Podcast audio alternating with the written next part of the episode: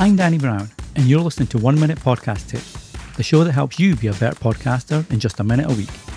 If you want more specific tips just for you and your podcast, check out the Magic Mike membership at oneminutepodcasttips.com forward slash support. And now, this week's episode. Way back in episode 4, I spoke about the importance of editing your podcast, and I'll link to that in the show notes. But when it comes to editing, what's the best platform to use? After all, editing can be pretty complicated, and that's why editors charge the big bucks. However, you can edit yourself. And the good news is, a lot of editing software is pretty easy to pick up or doesn't have a huge learning curve. So, which editor should you use? If you're looking for a free platform, the three I'd recommend are GarageBand, which comes installed on Mac, Audacity, which you can download for Mac or PC, and Reaper. Now, Reaper does have a bit of a learning curve, but there's a great playlist on YouTube from Mike DelGaudio, the Booth Junkie, and I'll also link to that in the show notes. When it comes to paid editing software, there are two that I really recommend.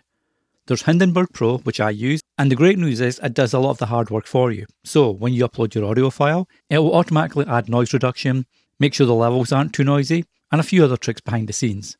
You can set it to the default loudness level for podcasts, which is generally minus 16 LUFS. The other one I'd recommend if this is your first time editing your own podcast is Descript. Now, while it's moved over to video production now, it's still a pretty good editor when it comes to audio. And the cool thing with Descript is it's like using a Word doc or a Google doc.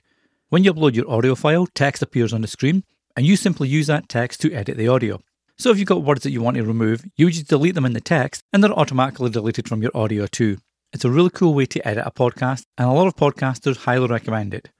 And again, I'll leave links to all these tools in the show notes, so be sure to check them out after the episode. Until the next time, happy podcasting. Thanks for listening. If you enjoy One Minute Podcast Tips, be sure to share with your friends and other podcasters so they can enjoy it too. Until the next time, happy podcasting.